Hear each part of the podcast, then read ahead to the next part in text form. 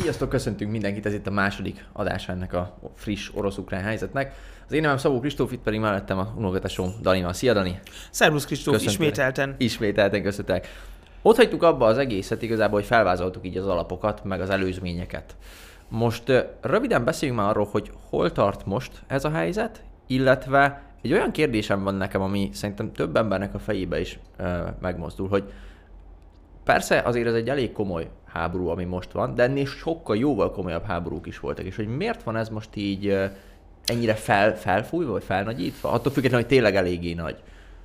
Eh, Szervusz Kristóf, még egyszer. Maga a háború az mindenképpen háború, tehát tudja ezt nagyon jól a, az orosz elnök is, ott, ott mindössze csak a, hát mivel a katonai műveletek, háborús műveletek, tehát ö, igazából ott a propaganda miatt mondják egy ö, különleges műveletnek, Ö, de az is igaz, hogy maga a háború pár napja tart még. É, de ezt erre akartam, tehát a felfújás, azt nem arra értettem, hogy túloznak, mondjuk egy-két, egy-két média Persze, persze, az, hogy, hogy ne, amikor azt, azt írják például, hogy ö, földeltettek egy ellővi városokat. Na meg- igen, ilyenekre Hát gondoltam. persze, tehát ö, ugye mind a kettőnek a Például a halálos áldozatok száma is ilyen.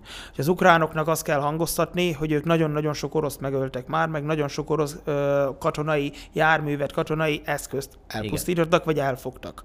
Az oroszoknak meg pont a másik véglet, hogy ö, gyakorlatilag alig szen- szenvedtek veszteségeket, meg Igen. amatőrök ellen harcolnak, meg úgy sincs semmi esély. Ö, Ez, ez, ez, ez mind, ez egyébként ez a hadviselésben, ugye, mivel hát azért a földön lévő háborúkat eddig emberek vívták emberek ellen, így értjük egymás nyelvét, meg ugye az ember az hasonlóan gondolkodik.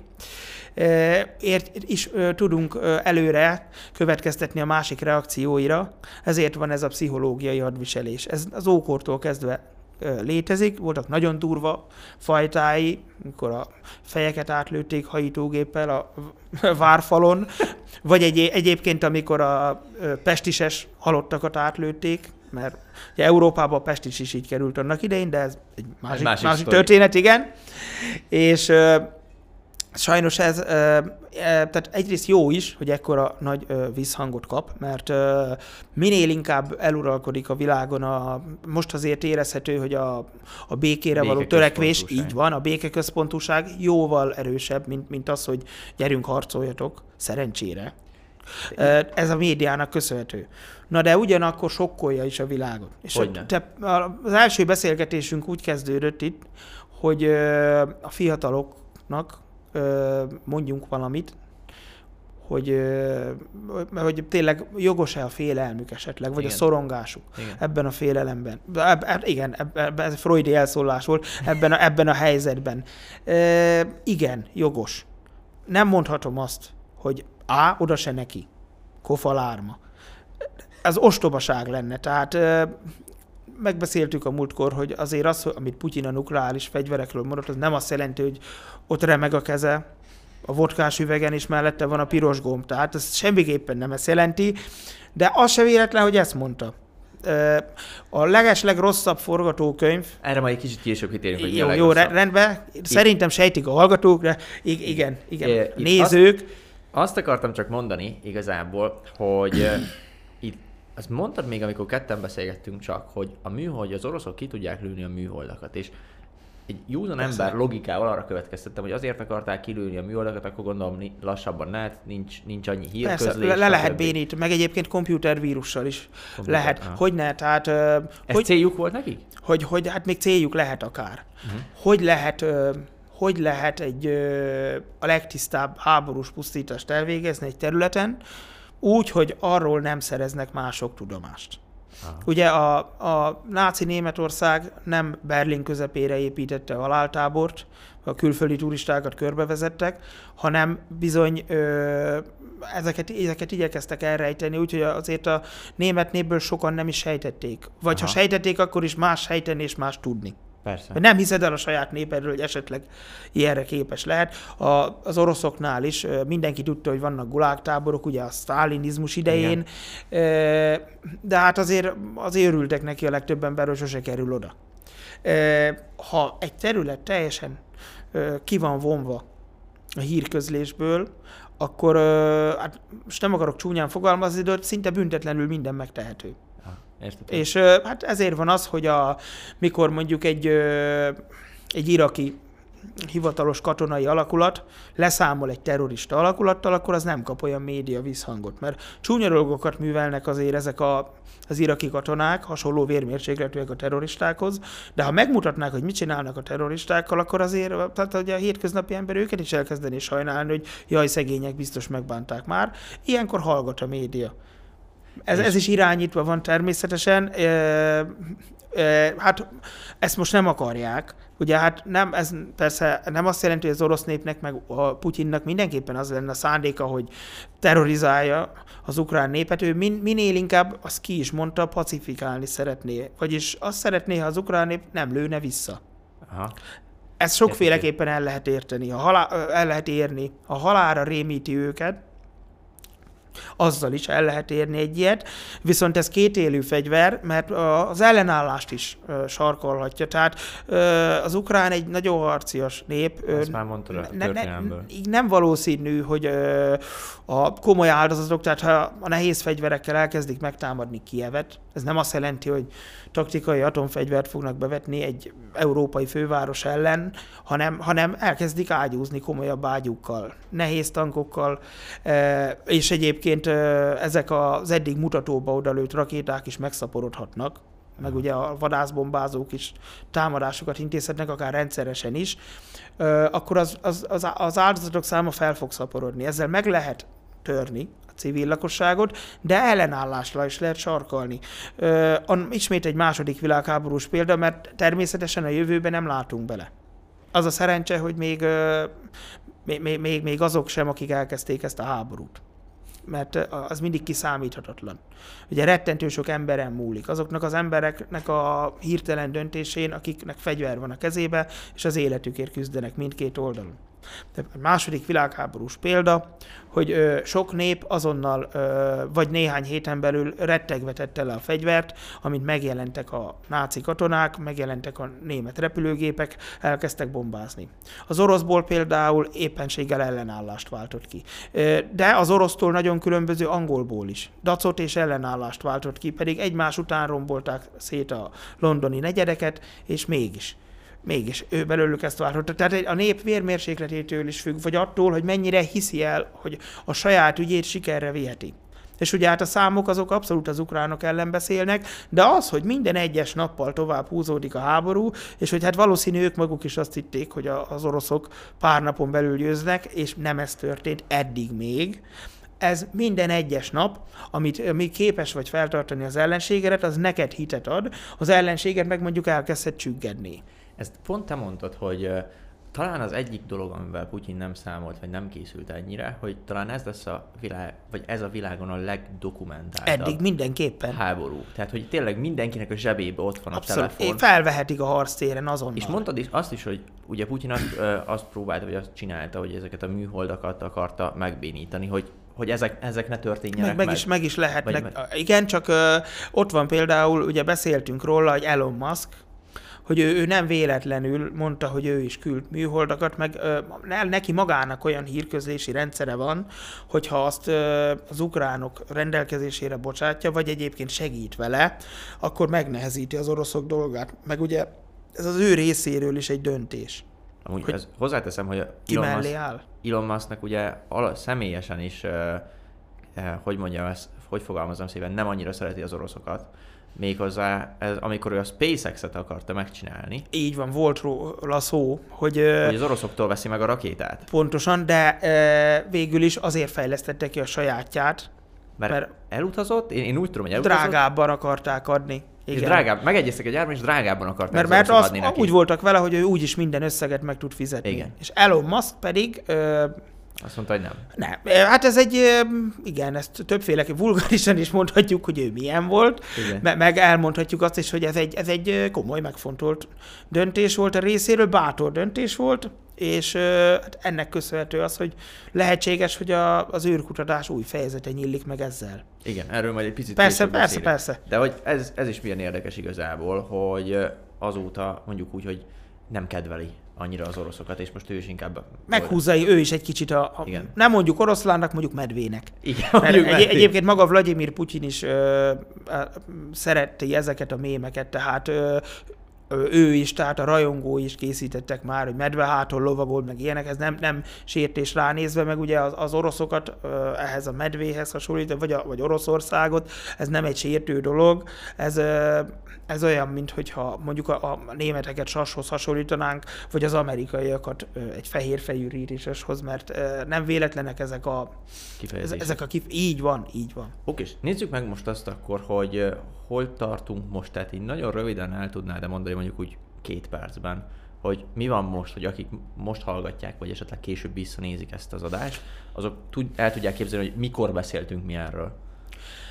Az oroszok lassan, de biztosan haladnak előre. Egyre másra foglalják el az ukrán városokat, amelyek komolyabb ellenállást tanúsítanak a vártnál. Kiev jóval komolyabb ellenállást tanúsít a vártnál. Teljesen még nincs megszerezve az orosz légifölény, és az oroszok közel sem vetették be az összes katonai erejüket.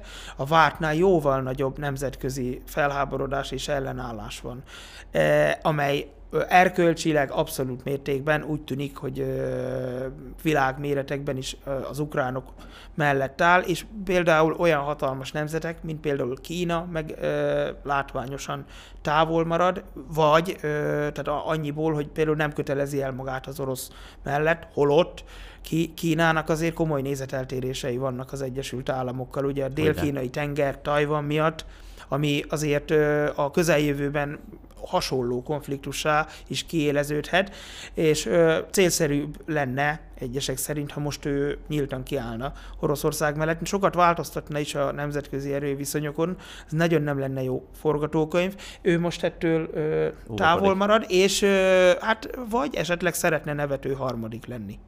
Mindig annak a legjobb. Oké, és akkor nézzük meg azt most, hogy ezt, ezt azt hiszem az amerikai haditengerészetben, vagy az amerikai katonaságban mondták. Az egyik mentorom tanította, hogy mindig három eshetőséget kell megnézni. Né- Kezdjük a legrosszabbal. Mi a legrosszabb eshetőség, ami most esetleg történne ebből az egészből? Senkit nem szeretnék megijeszteni. Nyilván mindenkinek ö, felrém lett már egy atomháború gondolata. Az atomháború sem azt jelenti, hogy egyre másra mm, mm, elin, tehát minden egyes főváros kap egy atomtöltetet, utána a kisebb városok, tehát ennek nem az a célja, hogy atomsivatagokkal változtassunk kontinenseket, hanem hogy előfordulhat kis hatósugarú nukleáris töltetek bevetése katonai célpontokra, mert ugye hát arra nagyon kevés esély van, hogy mondjuk egy, egy városra, egy sűrű lakott városra, hát Kievben többen élnek, mint Budapesten, majdnem három milliós város. Ott, ott még egy Hiroshima nagyságú bomba is óriási károkat okozna. Ugye ne felejtsük el, hogy Hiroshima nem egy nagy város volt, attól, hogy mindenki ismeri a nevét, meg Nagasaki se. Eltörpül például Budapest vagy Kiev mellett, és Budapest meg Kiev is eltörpül például a 20 milliós, 10-20 milliós világvárosok mellett. A minél nagyobb egy város, annál sűrűbb a lakossága, annál nagyobb pusztítás végezhet. Nem is cél ez, mert ez teljesen ö, akár a világot is. Tehát ez biztos, hogy nem lenne népszerű húzás Nem. ö, az oroszoktól. Ö, Az előfordulhat a legrosszabb forgatókönyvek szerint, hogy ö, mondjuk egy ö, ukrán katonai konvoj kap egy Aha. taktikai nukleáris töltetet, vagy mondjuk a ukrán hadiflotta kap figyelmeztetés gyalánt, ami elsöpri őket azonnal. Tehát az amerikaiak annak idején végeztek ilyen kísérletet, hogy első-második világháborúból összegyűjtött, elfogott ellenséges hajókat kivontattak, szépen egy bizonyos távolságra, és egy hatalmas nukleáris bombát közéjük dobtak, hogy megnézzék, hogy melyik hajóban milyen pusztítást okoz. Mert ő, ők ezt is megtehették nekik. Nekik egész hajóflottájuk volt másoktól megszerzett hajókból is, és nyugodtan kísérletezgethettek rajta. Ö, nagyon hatásos tud lenni. Tehát ne, nem kell, persze a filmekben mindig civil városok ellen használják, katonai célpontok ellen is rendkívül hatásos, ugye, ugye, ugyanúgy, tehát de enélkül is, nehéz fegyverekkel is elérheti. Az is ugyanolyan rossz forgatókönyv lesz, Kristóf, ha százezrek halnak meg Kievben, mire az orosz nehéz tüzérség szétlövi annyira, hogy kikerüljön a kievi állami épületekre az orosz zászló, és lekerüljön az ukrán. Ez, Oké. ez is. Nézzük meg, ez, az, ez volt az első. Mi a legjobb eshetőség? Tehát mi a legjobb, ami történhet? hogy ö, amint befejeződik ez a beszélgetés, megcsörren a telefonod, hogy elkezdődtek a komoly béketárgyalások, és meggondolta magát az orosz elnök, és ö, az ukrán pedig hajlandó arra, hogy személyesen tárgyalóasztalhoz üljenek, és ne 30 méter legyen kettőjük között, hanem szépen ez a... Hát ne, sose lesz már itt kézfogás, se a két nép, se a két vezető között. A két nép között évtizedek kellenek ilyen elmérgesedett viszony után, sajnos ez történelmi tanúság, meg tapasztalat, de ö, ha most rögtön, és mondjuk ö, egy órán belül alá is írnának fegyverszünetet, úgy, hogy azonnal befejeződne minden harci cselekmény, sebesülteket közösen ellátnák, és kijelölnék egy héten belül mondjuk a piros vonalat, és úgy is maradna. Ez a legjobb. Hát jó, elég kevés esély van jelenleg erre is. Oké, és pont a harmadik pedig az, hogy mi a legvalószínűbb eshetőség szerinted, ami most történik, mondjuk így az elkövetkezendő egy hónapban. Folytatódni fog még a háború, és egyre komolyabb fegyvereket fognak bevetni az oroszok. Hát látszik, hogy nem akarnak ők se annyi civil áldozatot. Egyrészt ugye, ha fanatizálják az ukránokat, akkor az ő katonáiknak se lesz kegyelem, akkor az nem, lesz, nem, nem nagyon lesznek élve elfogások ukrán oldalon se. Tehát akinek a bátyját, meg az apját mellette lelövik, az nem valószínű, hogy a feltartott kezű orosz katonáknak kegyelmezni fog. Fordított esetben meg, hát az se lenne jó, ha mondjuk tényleg százezer, több százezer élet árán nyerné meg ezt a háborút Putyin, mert utána ezt neki mindenki a fejére olvasná, például az orosz ellenzék is. Ugye egyre hangosabb de ö, meg lehet ezt nyerni úgy is, hogy ö, hát egyértelműen az oroszok az erősebbek, hogy folyamatosan hatalmas hadserege van Oroszországnak, majdnem egy millió ember, aki ki van képezve, azon kívül meg két millió tartalékos. Nem akarja őket bevetni, ki is jelentette az orosz elnök, hogy csak profikat küld oda, kis katonákat nem küld oda, meg nem küld oda tartalékosokat se. Na de hát ugye, hogy egy háború elhúzódik, egyre több az áldozat orosz oldalon, eszkalálódik, úgymond hivatalos szóval, e, bele, meg, meg lehet értetni azt az orosz néppel, hogy ahhoz, hogy minél gyorsabban befejeződjön, nagyobb erőfeszítés kell, menjenek segíteni a hősöknek. Ezt nagyon könnyen le lehet egy néppel menedzselni, ha arról van szó, főleg, ha az ellenség is úgy áll hozzá. Az, az, alapvetően a, az emberek legnagyobb része, még a katonák és azért megy oda, minél több ellenséges katonát megöljön. Hivatalosan nem is az a cél, hanem harcképtelenné kell tenni. A harcképtelenné tétel az is ö, harcképtelenné teszi, ha odaadja a fegyverét és letérdel, megadja magát. Uh-huh. Ez a legjobb módszer. Ö, Nem egyszer megtörtént már hogy egyszerűen olyan komoly fegyverrel vagy különbséggel jelent meg az egyik sereg a másik előtt, hogy enélkül is letették a fegyvert. Volt olyan, hogy átálltak például. Ezek a legjobb forgatókönyvek.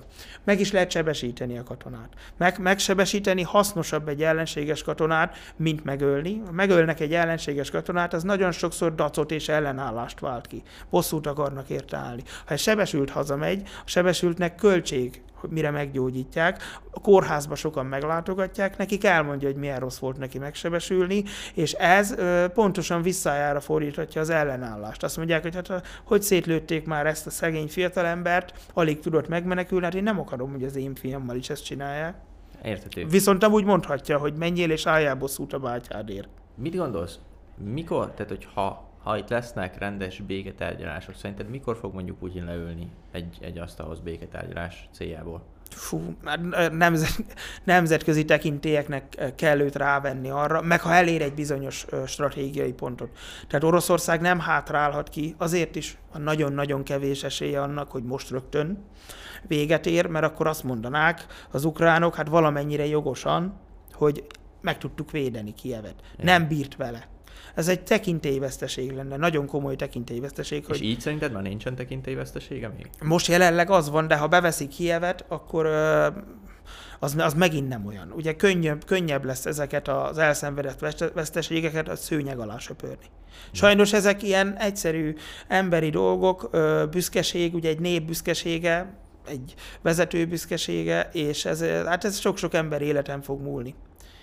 E, Mondha, meg lehetne mondani, hogy tehát nem bonyolult ez, nem, nem, nem kell a legnagyobb összeesküvésekre gondolni rögtön, az viszont elég valószínű, hogy mivel ez biztos, hogy ami eddig történt presztízs veszteség az oroszoknak, nem fognak még leállni, és valamit el kell érniük, valamilyen olyan célt, mire azt lehet mondani, hogy jó, oké, akkor most az erőpozíciójából beszélhetünk, vagy legalábbis nem mi vonultunk vissza.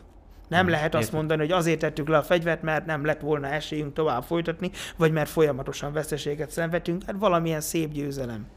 Ugye most így nagyon a szankciókra ne térjünk ide, ugye a nyugat az elkezdte nagyon ilyen gazdasági, meg ilyen szankciókat kivetti. Mert példa nélkül álló hatalmas szankciókról van szó, ez is a modern világnak köszönhető. Ez, ez mire irányul szerinted? Tehát mi a célja ezzel igazán? Ez, igaz, ez az egyetlen, ezt mondjuk a, igazából kimondta az amerikai vezetés is, a külügyminiszter, meg ugye az amerikai elnök is, hogy hát ha nem ez lenne, akkor, akkor ha fegyverrel segítenének, akkor egy atomháborút kockáztatnának. Ez az egyetlen egy módszer, hogy valahogy az orosz, az orosz népet rávegyék arra, hogy vegye rá a vezetőjét, hogy hagyja ezt abba, vagy magát a vezetőt. Tehát belülről bomlasz? Hát az is, igen, egyébként ez is veszélyes ez is veszélyes, mert hát ez is kiválthat. Bizony, ugye vannak azért háborúpárti emberek is. Putyin elnök azért sok, tehát Putyinnak komoly támogató bázisa van. Sok ember előtt népszerű, ő belőlük ez egyértelmű, hogy nem a nyugat barátságot fogja Olyan. kivált, nem azt fogja bennük erősíteni. Most nem arról van szó, hogy nem lehet iPhone-t kapni, mert aki annyira orosz barát volt, az lehet, hogy eddig se akarta megvenni. Viszont az előfordulhat, hogy látják, hogy drágul a rubel, az orosz gazdaság gon keresztül ők maguk is, az orosz embereknek az egyéni háztartása is szenved károkat, emiatt gazdasági károkat, ez kiválthatja, hogy mit képzel a nyugat. Ugye a szerbeknél, amikor elkezdték bombázni, ugye Koszovó miatt a szerbeket, akkor nyilatkoztak művel, nagyon, nagyon művelt szerb egyetemi tanárok, akik mondták, hogy az Egyesült Államok mégis mit képzel, mi nem vagyunk indiánok hogy úgy írhat minket, mint annak idején az indiánokat. Tehát nem minden szerb mondta azt, hogy hú, biztos gonoszok vagyunk, hogyha bombáznak minket a jóságos amerikaiak, nézzünk már magunkba, ez, ez, ne, ez nem, nem ilyen egyszerű. Kicsit beszéljünk arról akkor, hogy Amerikának mi, ez, mi a szerepe itt a nemzetközi viszonylatokban? Ő az ilyen békítő mindig, vagy hát Amerika, mire játszik? Azt szokták mondani, hogy Amerika a világ csendőre. Ugye az Egyesült Államok mindkét világháborúban ö, fontos szerepet játszott. Tehát az első világháborút azt, egy, ö, azt egyértelműen Amerika komoly segítségével nyerték meg ő hát nem csak hogy a mérleg nyelve volt, hanem ö, gyakorlatilag a, az, aki győzelemhez segítette végül a nyugatot. Lehet, hogy nélküle nem is bírnak a németekkel. A másodikban is Amerika volt ugye az egyetlen nemzet, aki képes volt arra, hogy hatásosan, hogy az angolok is próbálták, nem olyan hatásosan ment nekik, hatásosan harcoljanak egyszerre Németország és Japán ellen. Két fronton, tehát azt is mondhatjuk, hogy azt is ő volt az egyik akinek a segítségével meg lett nyerve az a háború. Az oroszoknak is rengeteg gazdasági segítséget küldtek, szóval az oroszok 40 évig elfelejtették hangoztatni, de, de tényleg így történt. Az Egyesült Államok ezért bizonyos jogokat kisajátított magának, ez nem volt teljesen igazságos. Hát ő arra fogta hogy mivel neki másodjára kellett visszaállítani a világbékét, innentől kezdve beleszólási joga van arra, hogy ugye megvédje az emberiséget a saját hibáitól. És nem lehet, hogy... Hát ez is egy ö, hasonló hiba lett, mert ugye hát látható volt, hogy a, a például a vietnámi beavatkozás az Amerika, Amerika részéről az a, azért ment volna, hogy a kommunizmus terjedését meggátolják. De elfeledkeztek arról, hogy annak a vietnámi népnek természetes szabadságvágya is van. És a, a kommunizmus nem biztos, hogy a legjobb alternatíva, amit választott, de az előzőek sokkal rosszabbak voltak. Az, hogy Japán meg kínai rabszolgáként kellett szerencsétleneknek szenvedni, Amerika meg a szabadság helyett bombákat hozott nekik. Tehát így ez, ezért ahogyan, ahogyan így a fiatalok fogalmaznának, azért mondjuk ki, hogy elég sok mindent benéztek ők ezzel, és hát most már utólag el is ismerik, hogy ez a világ csendőre szerep, ez sokszor pontosan az ellentétes hatást váltja ki. Hát nagyon híres amerikai diplomata, külügyminiszter, Kissinger volt az, aki amellett, hogy hatalmas szerepe volt abban, hogy végül is nem atomháborúval, hanem a Szovjetunió felbomlásával ért véget. Egy, ugye az a kor, amiben, hát aminek most lehet, hogy a végén vagyunk, de ami mindenképpen évtizedeken át tartó békésebb időszakot hozott erre a bolygóra, de ugyanakkor beavatkozott a pakisztáni helyzetbe is, beavatkozott Dél-Amerikába, és az pedig nem úgy sült el. Nem, a múltkor az előző adásban mondtad, hogy Kína lehet akár a nevető harmadik. A nevető harmadik. Nem igen. lehet, hogy Amerika most a nevető harmadik? Ebben? Hát pillanatnyilag, hát ha szegény ukránokat is egy félnek veszük, akkor Amerika igen, mert hát jó, természetesen megvan az ukránoknak is a józan esze, azt ők is tudják, hogy ők azért lehet, hogy ennyire nem lettek volna bátrak, ha Amerika nem biztatja őket. Aha. És ezt a biztatást, ez olyan, hogy ugye ne feledkezzünk el arról, hogy az 56-ban, amikor Amerika nem avatkozott be, a szerencse, mert Magyarország területén egy világháború az nem sok maradt volna a hazánkból, de mondjuk nem biztos, hogy kellett volna azokkal a röplapokkal biztatni szegény ellenállókat, akik mondjuk emiatt haltak meg. Ahelyett, hogy letették volna a fegyvert, vagy ahelyett, hogy az se biztos, hogy, hogy elég egy életbiztosítás lett volna, de menekülhettek is volna. Eh, teljesen értelmetlen volt a szovjet tankok ellen, tehát az, az a túlerő, az, az elsőprő volt. És az Egyesült Államok ebben a helyzetben azért biztatta, hogy, és a segítség ígéretével, ami hát ha nem is aljasságnak mondjuk, de mondhatjuk annak is, de felelőtlenség volt mindenképpen. Ilyen felelőtlenséget tettek az ukrán néppel szemben is, és ez persze nem menti fel a józanész alól az ukránokat. Tehát bárki is mond nekem ostobaságot, ha azt az ostobaságot én követem el, az elsősorban az én hibám. Viszont ugye árnyaltabb az élet, meg a politika is. Tehát akkor igazából, ha azt mondják, hogy ugorjak útba, attól még nem kell bele. Nem kell pont. így van, így van. Egy kicsit beszéljünk már arról, ez már tényleg a vége felé közeledve, hogy természetesen senki nem akar világháborút, senki nem akar atomháborút. Maga, maga, maga valószínű, hogy azért nem nincs eddig ilyesmi, tehát azért nem kezdte el letámadni az európai országokat, meg nem vetett be nukleáris fegyvert Putyin, mert ő, ő maga sem nem, akarja. Nem.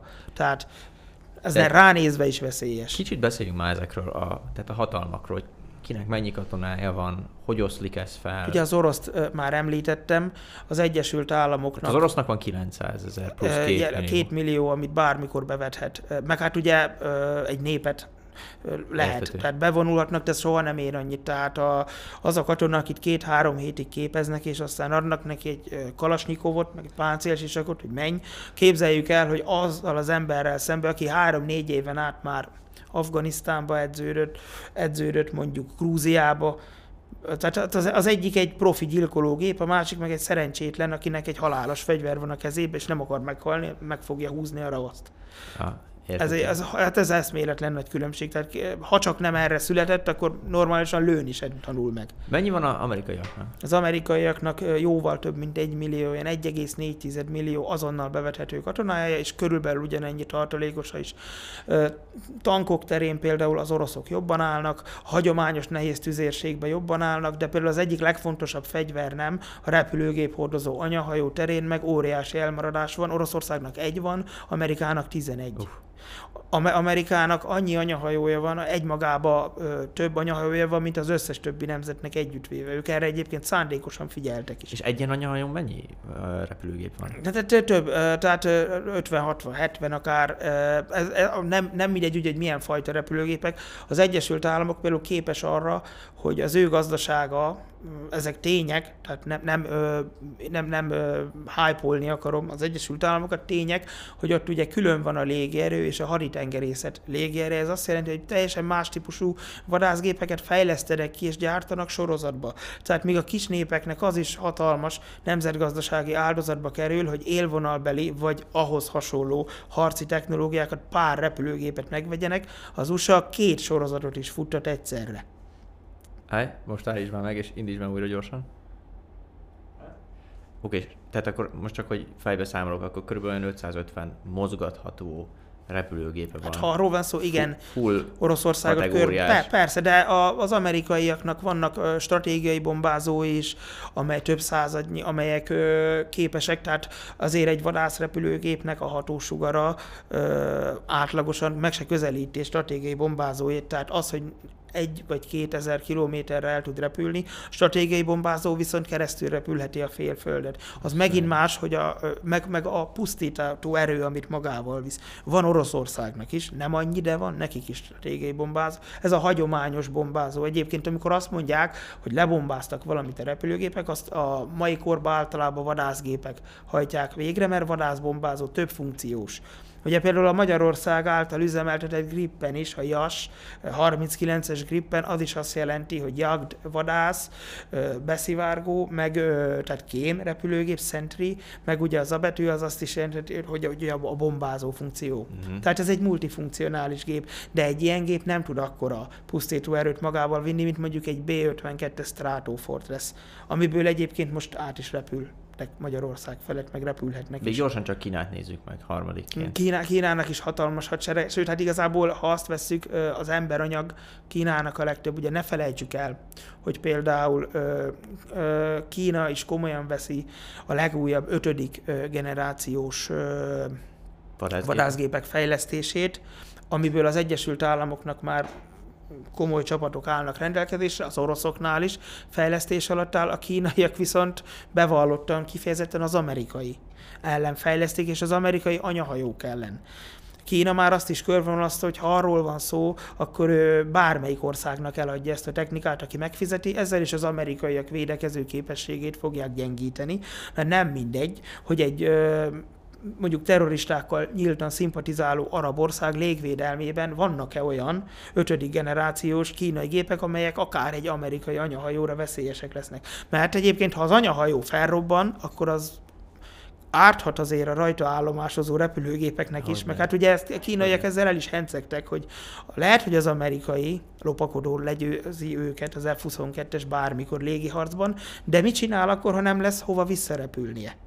Ha nem lesz anyahajó. És ugye az szép. embertartalék, meg a kínai fanatizmus. Tehát azért egy Kína egy nagyon szervezett, ö, ott azért a katonáskodásnak más becsülete van, mint mondjuk egy európai, ahol a fiatalok ha ilyen igényük van, leülnek egy számítógépes játék. Kínába ugyanez, tehát az, hogy ott harcolunk a népért, kitartunk, meg ne- nekik az a, ez a szabadságért bármikor fegyverrel is harcoltunk, és ugye a szabadságot ők azt úgy is értelmezhetik, hogy egy másik ország legyőzése árán. De nem akarja senki se felbosszantani Kínát. Tehát ö, az oroszok, az, oro, az oroszok sem, bár biztos, hogy nem félnének tőle, de ez, ez a konfrontáció Kínának is rossz lenne. Hogyne. Hát minek harcolni, amikor gazdaságilag is a világ fölé kerekedhetsz lassan? Hát És pont, pont ez az igazából, hogy most már akkor megnéztük legrosszabb, legjobb, meg legvalószínűbb esetőséget. Mostani ilyen tévés szemmel én is azt mondhatom, hogy bízunk abba, hogy ahogy béke felé fog menni ez az egész, és amúgy én tévés szemmel látok rá esélyt, hogy ez tényleg egy kis idő múlva mondjuk békével rendeződhet ez a konfliktus. Nagyon kíváncsi vagyok ugye, hogy milyen nemzetközi vonulata lesz ennek a külpolitikában, stb. ilyenekben. Erről majd talán egy következő részt tarthatunk majd. Még egy olyan utolsó kérdés, lenne ez tényleg lezáró kérdésnek, hogy szerinted, hogyha egy fiatal akar erről többet tanulni, vagy utána nézni, vagy ilyenek, akkor hol tud találni hiteles forrásokat, akár az interneten, hogy ne csak a, ne csak a nem tudom, egy hírtévét, meg a ATV-t, meg ezeket nézze? Hát legelőször is meg kell nézni, ugye ha most a, az ember például újságolvasást se úgy kell kezdeni, hogy kiválasztok egy újságot és elolvasom, hanem kiválasztom a, a, az egyik pártnak, a másik pártnak alapját, kiválasztom a harmadiknak, kiválasztom azt, amelyik függetlennek mondja magát, elolvasom és összehasonlítom, hogy mit írtak. Tehát az ember azért a józan eszét egyszer se hagyja otthon, ez, ez, ez az internetre is ugyanúgy igaz. De ö, semmiképpen se az ukrán és az orosz forrásokat olvassa, mert az biztos, hogy mind a kettő elfogult. A, a, nyilván azok a legelfogultabbak, mert ő nekik céljuk az, Érdekük. hogy háborús, így van, érdekük, hogy háborús propagandát ö, terjesztenek, és a saját, a közvéleményt a saját oldaluk mellé állítsák. Ö, Egyesült Államoknak is vannak azért hasonló céljai, hogy ugye az, az amerikaiak által elképzelt világrend amit most egyébként felborulni látszik. Ennek érdekében minden a legfeketébb dolgokat is terjesztik az oroszokról, ami azért, azért nem, azért nem százszázalékosan igaz, sőt, lehet, hogy 50 sem, meg, meg, meg az a baj, hogy általánosítanak. Tehát általánosítják a, a profi ö, Csecsen Zsoldost általánosítják azzal az orosz kiskatonával, aki tényleg lehet, hogy azt se tudja, hogy hova ment. Meg aki tényleg, tényleg azt hiszi, hogy ő felszabadítónak érkezik egy másik országba fegyverrel. Nem ugyanaz a kettő. De a média, ugye a médiának annál nagyobb hírverés kap, minél könnyebben érthető, minél több mindenkit tud meghökkenteni. És az általánosítások ehhez a legjobbak. Értető. Hát Dani, őszintén megmondom, hogy nagyon szépen köszönöm, hogy eljöttél, megvállaltad ezt. Ja, köszönöm szépen. Br- én brutásokat tanultam belőle, de köszönöm szerintem szépen, a mi nézőink. Köszönöm szépen, hogy itt lehettem, Kristóf. Biztos vagyok benne, hogy lesz még ennek több része majd, majd erről beszélünk úgyis még. Addig is még egyszer köszönöm, hogy itt voltál, és akkor a legjobbakat. Köszönöm a teát. Szia, Dani. Szervusz, Kristóf.